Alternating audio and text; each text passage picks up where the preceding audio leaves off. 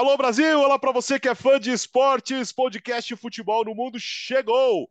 Diário da Copa do Mundo, a primeira edição, a edição 161, a edição corrida, mas é o primeiro dia da Copa do Mundo e a partir de hoje até o final da Copa, todos os dias ao final da rodada, podcast Futebol no Mundo com tudo que aconteceu no Catar. Hoje com Gustavo Hoffman, direto da terra da Copa do Mundo, com o Mário Marra também.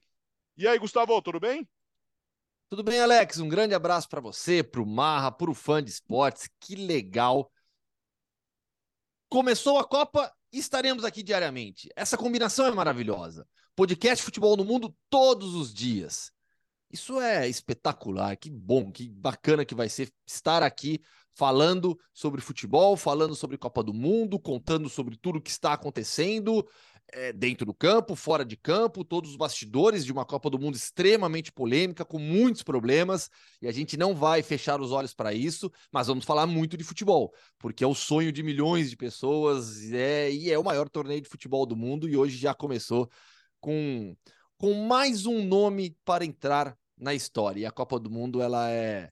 é não há torneio no mundo como a Copa para colocar nomes na memória afetiva das pessoas. Exatamente. Mário Marra, seja bem-vindo à primeira edição do podcast Futebol no Mundo Diário na Copa. Muito obrigado, Alex. Prazer estar com vocês e um dia histórico, né? Um dia histórico não é só pelo cinquentão do Alex Tseng, é um ah. dia histórico também, inclusive, parabéns. Obrigado. é um dia histórico também porque em 92 anos de Copa do Mundo, foi pela primeira vez a seleção anfitriã perdeu no jogo de abertura.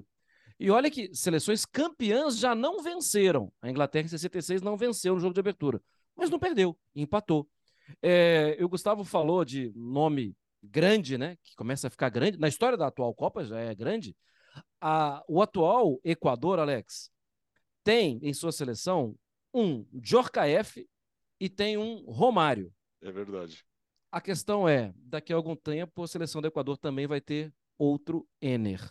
Porque Ener se torna um nome muito grande no Equador por causa do Ener Valência. Vamos parabéns, lá, vamos... Alex. Muito obrigado. E parabéns já, já fora do ar, fora do pelo ar. WhatsApp, mas agora obrigado. aqui também. Parabéns. Comemorando, comemorando, com os amigos nesse dia tão especial. É, vamos falar um pouquinho da abertura da Copa do Mundo, 2 a 0 para o, ah, para, para, para o Equador, sem nenhum trabalho. Não, não deu o menor trabalho à seleção do Catar, como já era esperado, né, Gustavo?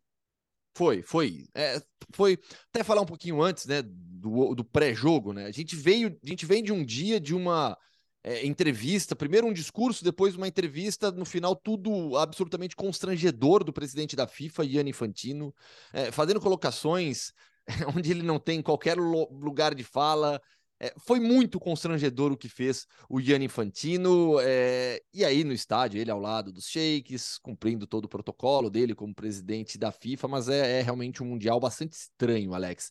É um, um misto de sentimentos, sabe? Você, você fica em dúvida ainda. Olhando para o campo, aquilo que eu falei na abertura. É o maior torneio de futebol do mundo, é o sonho de milhões de pessoas, de jogadores, de treinadores, de jornalistas, de torcedores. É, é, a Copa do Mundo e ela começou. E começou com uma vitória absolutamente tranquila da seleção equatoriana. Um primeiro tempo de muita intensidade, um primeiro tempo que mostrou a diferença técnica que existe entre os dois times. É, quando o Equador colocou a bola no chão e acelerou o jogo, o Qatar não conseguiu jogar. O Qatar não conseguiu equilibrar, trocar, conseguia poucas poucas trocas de passe, pouco agrediu o Equador, que teve em Enervalência é, o grande nome, o grande protagonista, e que coloca o seu nome na história. Eu até brinquei nas redes sociais, brinquei não, coloquei, escrevi lá no, no, nas redes sociais, é, assim, pensando em partidas de abertura, né? Eu acho que o primeiro gol que me vem à cabeça é do Mambique contra a Argentina. Outro, é, o, Tchabalala contra o México, aquele golaço pela África do Sul, a cabeçada do César Sampaio contra a Escócia Sim. na cobrança de escanteio. E para sempre a gente vai falar, e, e, e pode ter certeza que na, na, na, cabeça ali de muitas crianças de 9, 10 anos, assim como eu lembro do Mambi, que eles vão lembrar do Ener Valência. Três gols, um anulado, dois valeram, sofreu o pênalti e saiu machucado ele em 76 minutos de futebol foi o, protagonista da abertura da Copa do Mundo. Marcando os gols, teve gol anulado, primeiro gol anulado com o, o VAR semiautomático. Então, olha quanta coisa o Ener Valência conseguiu fazer em menos de 90 minutos, porque ele sai machucado. Tomara que não tenha sido um problema mais grave. O Marra trouxe é, a informação estatística da primeira derrota de uma seleção da casa na abertura. O Ener Valência, com os dois gols de hoje, ele soma cinco consecutivos pelo Equador em Copa do Mundo. Ele marcou os últimos cinco gols do Equador em Copas. Há alguns jogadores que têm seis gols seguidos pela sua seleção. Ele vai tentar chegar ao sexto se puder jogar a segunda partida. E aí, Alex, é muito interessante que ele vem em um grande momento, né?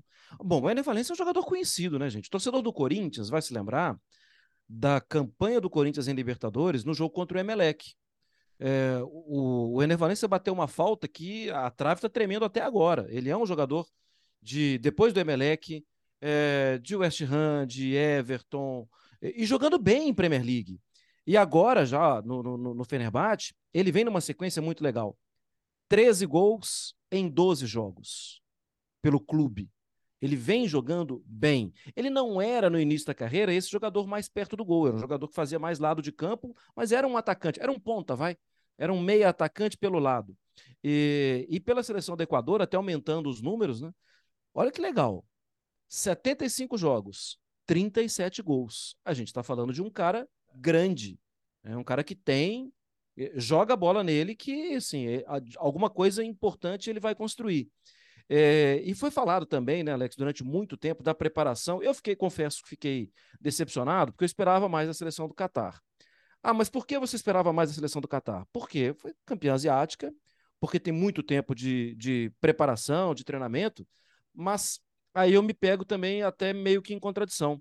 Mas tem muito tempo de preparação também sendo feito aqui debaixo do nosso nariz no Equador, especialmente num trabalho localizado no clube com o Independente Del Vale. Sim. Se a gente pega hoje o time que entrou em campo, seis jogadores ali. Né? Cinco formados do Independente Del Vale, mais três no banco. E isso remoçou a equipe, né? A formação feita pelo Independente Del Vale, ela é com cultura de futebol mais moderno, com toda a preparação mais moderna. Dá para falar que é uma preparação europeia na América do Sul e um time que tem é, cultura tática e ajudando os outros times do Equador. Então, sim, é decepcionante ver que toda a preparação que foi feita no Catar deu nisso, né? Eu acho até que eles estavam muito nervosos, muito tensos. Claramente, e é claro, né? o Equador, o Equador forçou a barra. Ok, tá nervoso, tá tenso, eu vou jogar em cima. Jogou muito bem. Mas eu acho que tem um fator independente do Vale que merece hum, crédito. O Alex, o, é legal isso que o Marra falou, porque assim, essa preparação europeia também aconteceu no Catar, né? Com a seleção Catar e na prática, porque tem o Félix Sanches, treinador catalão, toda a comissão técnica é, também é, é, é espanhola. É um trabalho de longo prazo, baseado muito na filosofia do futebol é, do Barcelona. O, o Félix Santos já tinha avisado, a gente não vai sair para jogo na Copa do Mundo, não tem como, nós temos uma, uma limitação técnica muito grande. E, e sabe quem avaliza o seu comentário também, Marra? O Kaká. Eu assisti é. a transmissão, eu assisti o jogo é, pela Bean Sports, aqui do, do aqui de, de, de Doha, né? Que tal a emoção de assistir algo que você não entende nada? Nossa, saiu o gol do. ah, ó, mas o, saiu o gol. Não, não entendia nada mesmo. Mas saiu o gol. Quando saí, saíram os gols do Equador, o, o narrador baixava o tom, uh, lá, tipo, não era um gol gritando. Uhum. Eles narram com. Ele, pelo menos com esse emoção. narrador, com com emoção, ele narra com emoção, não é, não é aquele tipo de narração europeia, monótona, chata, não. Ele coloca emoção na transmissão, né? Aí saía gol do Equador, o uh, baixinho, baixinho, lá lamentando os gols do Equador. Mas no intervalo, Marra, Kaká, ele deve ter sido contratado, acho que não é só convidado, né? Deve, deve ter sido contratado para comentar pela Bean Sports na a Copa. Aí ele participa da transmissão no pré e no, no intervalo também né? No pós-jogo eu já vim para cá, já não, já não sei. Mas aí ele faz o comentário em inglês, né? Então, e o Kaká disse exatamente isso, que os jogadores estavam nervosos. Ele falou: ó, deu para perceber nesse primeiro tempo é, que os jogadores estavam do Qatar estavam muito nervosos. Uhum. Quando, quando você tem times é, limitados tecnicamente, como é o caso da seleção do Qatar, eu acho que você tem é, duas alternativas, né, para tentar fazer um time forte. Uma é o lado mental, é, trabalhar muito o lado mental da superação, jogando em casa, Copa do Mundo, vamos honrar nossa, nossa, nossas tradições, nosso povo, é, todo aquele, aquele esse, esse, trabalho mental. E o outro é um, um trabalho mais tático, que é fortalecer uma equipe através do coletivo mas a gente não viu nada disso. Né? A gente viu uma seleção Qatari nervosa, a gente viu uma seleção Qatari não desorganizada taticamente, mas muito fraca defensivamente, marcando num 5-3-2, variando para um 5-4-1, porque o Equador pressionava bastante, afundava a seleção do Qatar, o Equador num 4-4-2. A gente falou do Ener Valência, Preciado jogou muito bem, Moisés Caicedo fez uma grande partida Esse é também. Muito bom, hein? Muito Nossa. bom jogador, precisa ser valorizado. Então, um 2 a 0 tranquilo. No segundo tempo, o Equador baixou a intensidade. O Qatar saiu mais para o jogo, até subiu a posse de bola, terminou com 47%, mas não criou ofensivamente. As finalizações sempre, pra, sempre bem longe do gol. Então foi realmente um 2 a 0 tranquilo da seleção equatoriana. Agora, Alex, tem um ponto aí que assim, é, essa contusão do Ener Valência é muito preocupante. Sim. Porque se sim, é verdade, o Equador não sofre gol agora já há sete jogos, o último gol que sofreu a seleção do Equador foi do Julian Álvares, no empate com a seleção argentina em março. A gente já está em novembro. Só que também nos últimos três jogos não fazia gol. E sem o Ener Valência, opa, tem um problema aí, porque ele é o cara que faz gol, né? Já falamos aqui dos números. Vamos ver, né? Olho no departamento médico da seleção do Equador. Agora, sem o Bané, já é, é o Senegal já é, o outro, já é, uma, já é um outro time. Uh, o que, que isso representa para o grupo? Imaginando que o Ener Valência uh, não tenha nada.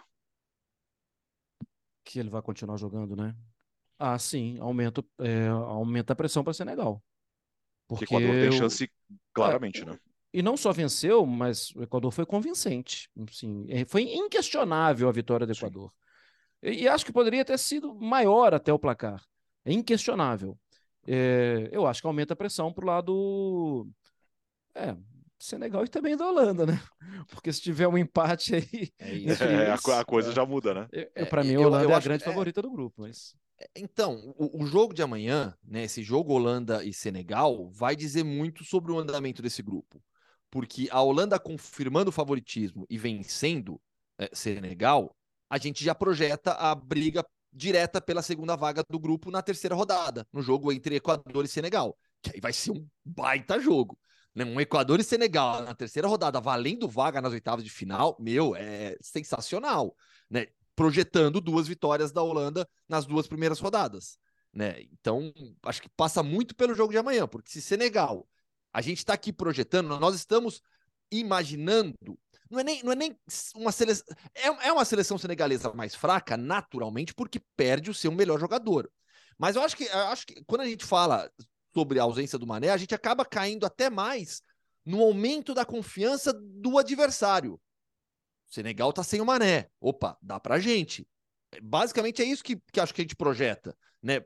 Falando de Equador e Senegal. Por isso essa vitória, 2 a 0 constrói um saldo já bom também, dois gols, é, imaginando um Holanda e Senegal um pouco mais equilibrado, sabe? Então, assim, é, é, é uma vitória extremamente importante e acho que dá para imaginar esse cenário da Holanda confirmando o favoritismo, se classificando é, é, sem grandes problemas e um Equador e Senegal na terceira rodada. Nós vamos falar muito no, amanhã no final da rodada, depois uh, no final da rodada sobre o dia, o segundo dia da Copa do Mundo, que tem grandes jogos. E que tal o VAR hoje, hein, Marra? De, no começo, ninguém entendeu nada do lance, né? E quando veio a confirmação que era impedimento, todo mundo continuou sem entender. É, mas eu acho que tinha um pé ali, né? Porque eu acho que muitas, as pessoas esqueceram da, da regra, da regra, que não é o goleiro o último homem. Sim. É, tem que ter dois homens.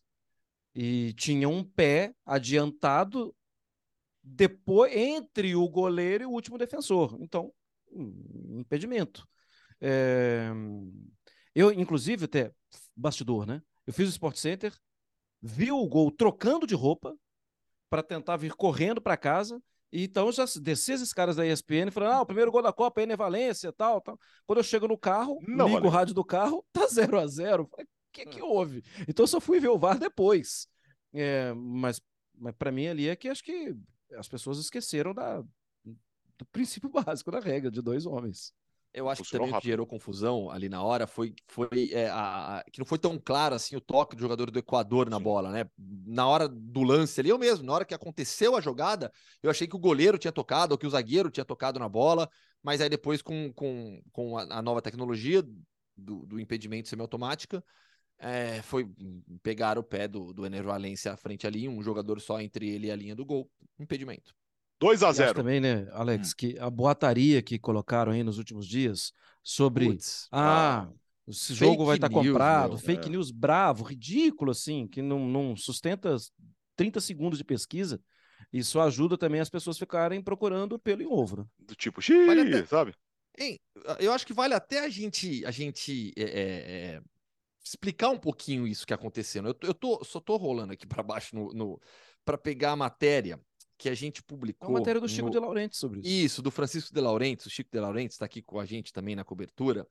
É, ele fez uma matéria explicando o que aconteceu. Quem publicou essa história de que ah, o Qatar subornou o, o Equador para ganhar o jogo, não sei o quê, foi um perfil arroba amiad, amiad25 né, uma pessoa que se chama Amiad Tarra, que se descreve como especialista em assuntos políticos e estratégicos e chefe regional do Centro Britânico de Estudos e Pesquisa do Oriente Médio. Que beleza. Deixa eu respirar agora. É. E aí o que acontece? Esse é um perfil de um, de um, de um influencer árabe que faz esse tipo de peça.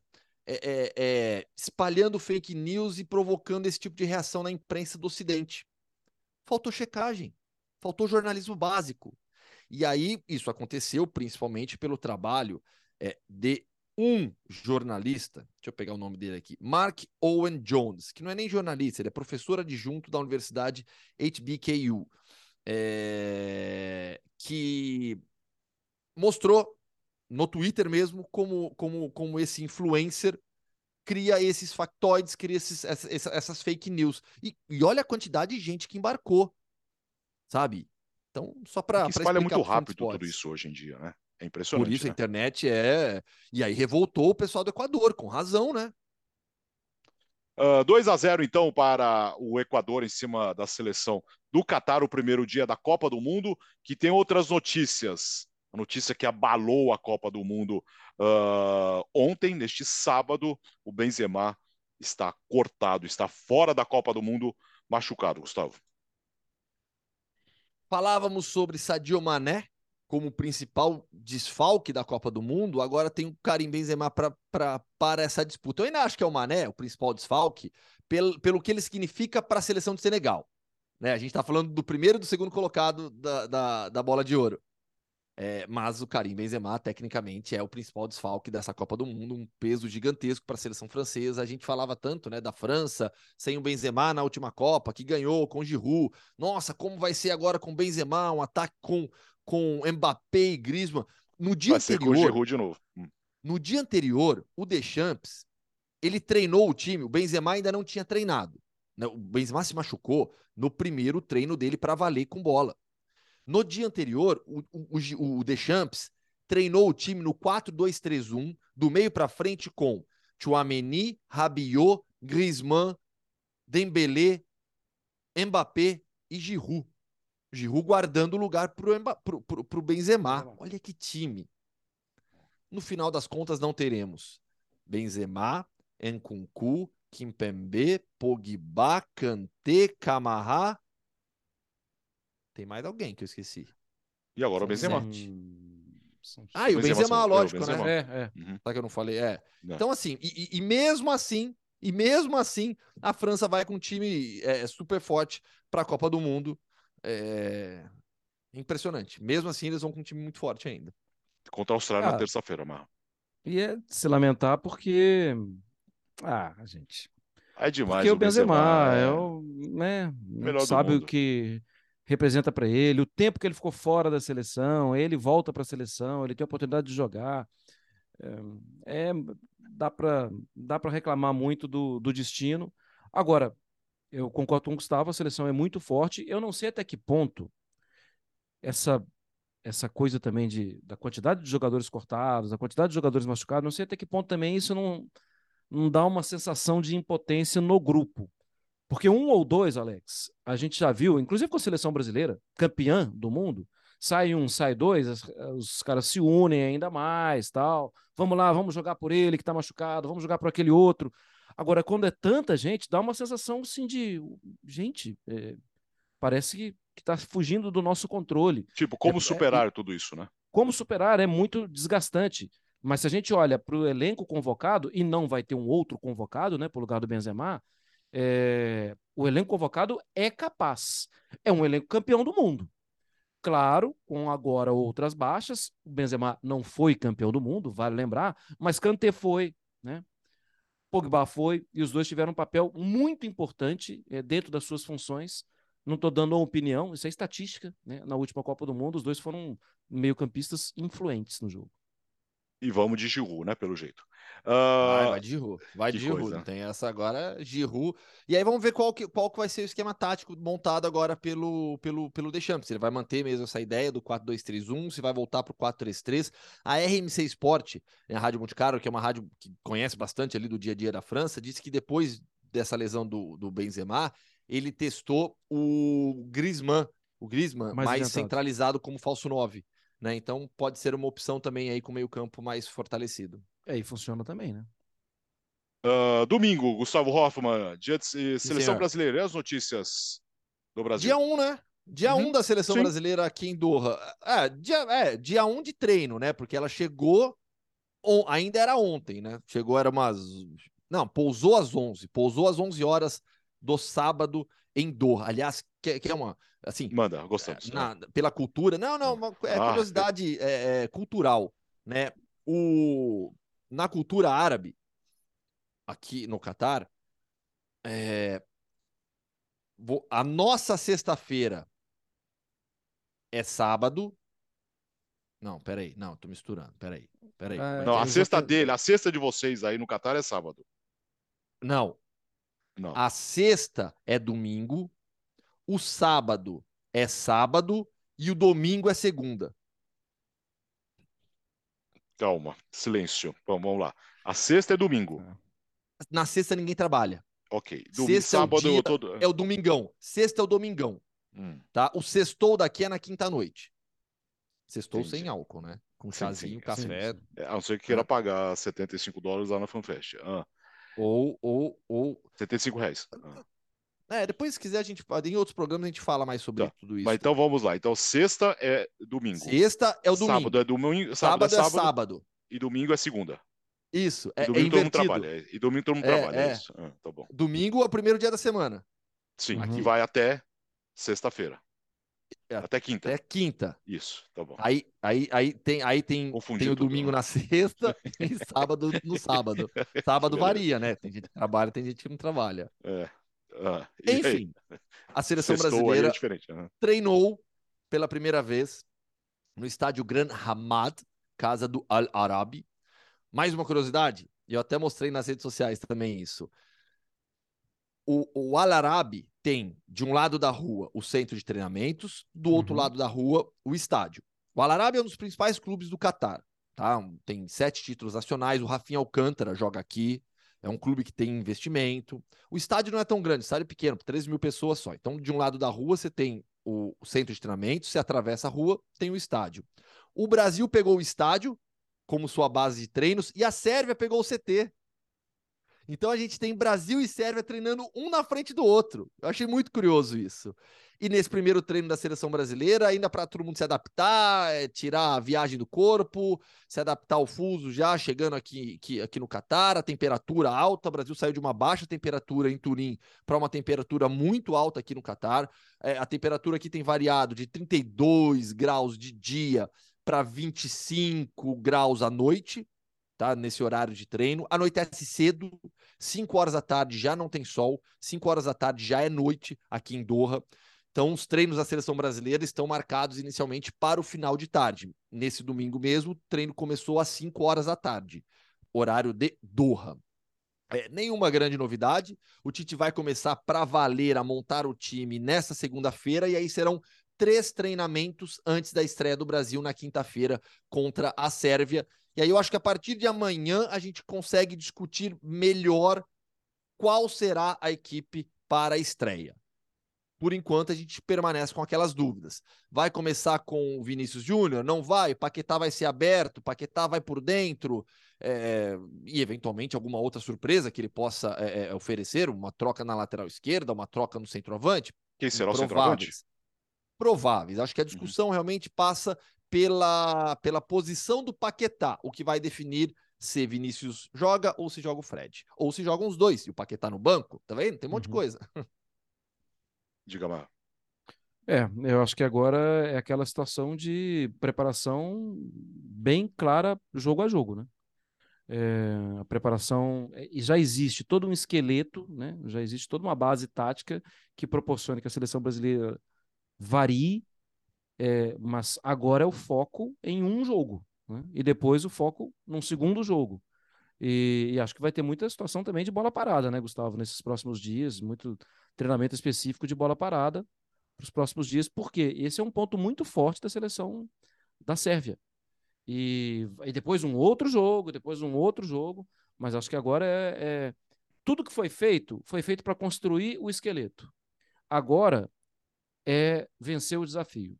Porque a base já está muito sólida na seleção brasileira. É isso. Uh, é isso. E eu acho que a escalação da Sérvia vai acabar definindo. Pode, pode, pode. A forma como a Sérvia joga vai acabar influenciando a decisão da comissão técnica na escalação. Por quê? A Sérvia joga. Na, a Sérvia vai, vai num 3-4-2-1 ou num 3-5-2. Mitrovic, que era a dúvida, disse em uma entrevista que, vai, que estará disponível. Ele disse que volta aos treinos nessa segunda e que não será problema para enfrentar o Brasil. É, a Sérvia pode jogar com Mitrovic e, e Vlaovic ou apenas com um dos dois centroavantes. No 3-4-2-1, joga com é, Lazovic ou Givkovic pelo lado direito. Lazovic é um ala destro, Givkovic é um ala canhoto que corta para dentro e na ala esquerda o Kostic. Os dois meias centrais que podem ser Gudeli e Maximovic, Gudeli e Illich, Maximovic e Illich, talvez Gudeli e Illich, ó, tô mais né, apostando mais neles. E aí com Milinkovic Savic e Tadic jogando atrás do centroavante. Provavelmente o Vlahovic, se o Mitrovic não estiver com ótimas condições. Num 3-5-2, você joga com os dois centroavantes, tendo é, um ou dois meio-campistas mais defensivos, com o Tadic subindo um pouco mais à frente. Você pode até chamar de um 3-4-1-2 é, também, se preferir, com o Tadic à frente de Milinkovic, Savic e, e, e Gudeli, por exemplo. Mas são variações que a Sérvia tem também um time muito forte individualmente. Será um grande jogo. Quinta-feira, né? É, quinta-feira, 4 horas da tarde. E assim que a bola parar de rolar, teu podcast Futebol no Mundo. Ô, Gustavo, na quinta-feira, na, na, edição normal, regular, você estava falando do clima. E agora, três dias depois, já com a abertura da Copa do Mundo, como estão as coisas por aí?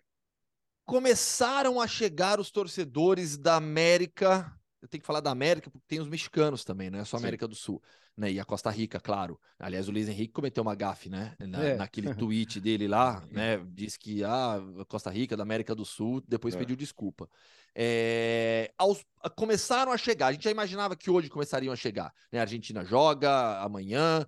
Então, aos poucos, eles vão chegando. Os mexicanos já estavam, também mais por aqui, porque até então é, até falei sobre isso em uma edição do Sport Center. É uma Copa 99% asiática. 99% asiática. Né? É, é, além dos torcedores locais, muitos argelinos, tunisianos, egípcios, marroquinos, além dos indianos, bengales, é, pessoal de Sri Lanka, né? Mas torcida mesmo, o que eu mais vi foi de Marrocos, da Tunísia da, da, da Argélia e do Egito. Argélia e Egito que não estão na Copa do Mundo. É um clima gostoso de Copa, né? É demais, né? Vai, vai ficando, vai ficando, Alex. Eu acho que vai ficando. Aos poucos a gente vai ganhando esse clima de Copa é, com, com, com a presença dos torcedores, porque Copa é uma mistura de culturas. Né? Eu, é, e, e isso eu ainda não senti aqui, como eu disse, né? Uma Copa totalmente asiática. Por enquanto, eu acho que agora os torcedores vão começar a chegar e aí vamos ver, vamos ver como é que vai, como, ser, como será esse mês com essa essa troca de cultura, todos os problemas que existem, as restrições impostas pelo governo. É, eu, eu, eu, eu, sinceramente, infelizmente, acho que teremos problemas. Não acho que vai ser uma uhum. Copa tranquila, não. Eu tô vendo uma outra coisa que acho que o tempo vai nos ajudar a perceber mais. Com a baixa oferta do álcool e o pouco álcool que é ofertado, né? É, com a dificuldade para comprar né, as coisas, os estádios vão ficar mais cheios antes, bem, bem antes. O público vai chegar mais cedo para o estádio. Talvez não chegue mais cedo no jogo, é. mas não vai, vai ficar ao redor do estádio. Mais, né? é, é, é, Eu acho que o público vai entrar rápido. É o que nós vamos ver nos próximos dias. É uma, uma curiosidade ridícula. Que eu... É, não. É até legal, porque assim, essa questão do álcool, né? A questão do álcool reacendeu a discussão sobre as polêmicas envolvendo a Copa. Mas a, discussão, a, a, a restrição ao álcool é o menor dos problemas. Ah, é o menor dos problemas quando a gente fala de Catar. Né? Ah, o problema claro. aqui, problema aqui é que você, é, fazendo parte da comunidade LGBTQI, você não pode se expressar. Você não pode expressar afeto na rua. Você não pode é, é, viver a sua vida como você gostaria né, a, as restrições de liberdade que existem às mulheres. É necessário respeitar a cultura e a religião? Claro que é. Mas eu não posso passar pelos, por cima dos direitos humanos. Por não, isso que essa Copa. É lógico, a Copa, essa Copa vai ser bem complicada, não vai ser uma e Copa res... simplesão. E respeitando cultura e religião, é preciso respeitar o ser humano, né? É preciso dar condição de trabalho digna, né? Não escravizar o ser humano, né? Isso. Eu acho que se você não escraviza o ser humano, você respeita a sua própria religião de uma forma melhor, né? Mas ok, vai. É, vamos só falar muito ainda. Temos um mês inteiro pela frente. Terminou o podcast Futebol no Mundo, o dia 1 da Copa do Mundo. Você sabe, né? A partir de hoje, até o final da Copa do Mundo, estaremos aqui todos os dias, logo depois da rodada, para falar do dia que passou. Valeu, Gustavo. Você estará quase todos os dias com a gente. É isso. Hoje foi cedo. Eu sei que nos próximos dias vai a gente vai gravar mais tarde. Né? É, vai ser umas 7 horas da noite e aí já é ah, é madrugada. Né? Ih, tá tranquilo. Eu tô fazendo, Alex.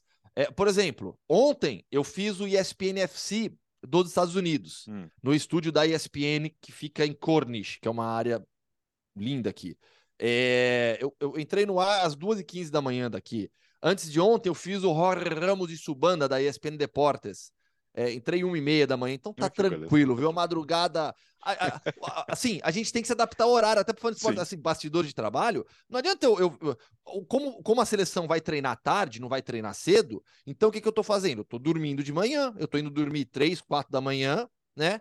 Durmo até umas 10, eu não consigo passar também de umas 10 e pouco assim, para começar a trabalhar efetivamente a partir da hora do almoço e aí vai até a madrugada, né? É bom, é bom. Valeu, Marra, volte sempre, hein? Foi um prazer. Essa semana eu tô mais um ou dois dias que eu preciso olhar ainda qual que é. Abraço. É, muito bom ter você aqui também no podcast Futebol no Mundo Diário. Terminou então essa primeira edição do podcast Futebol no Mundo Diário na Copa do Mundo, dia 1.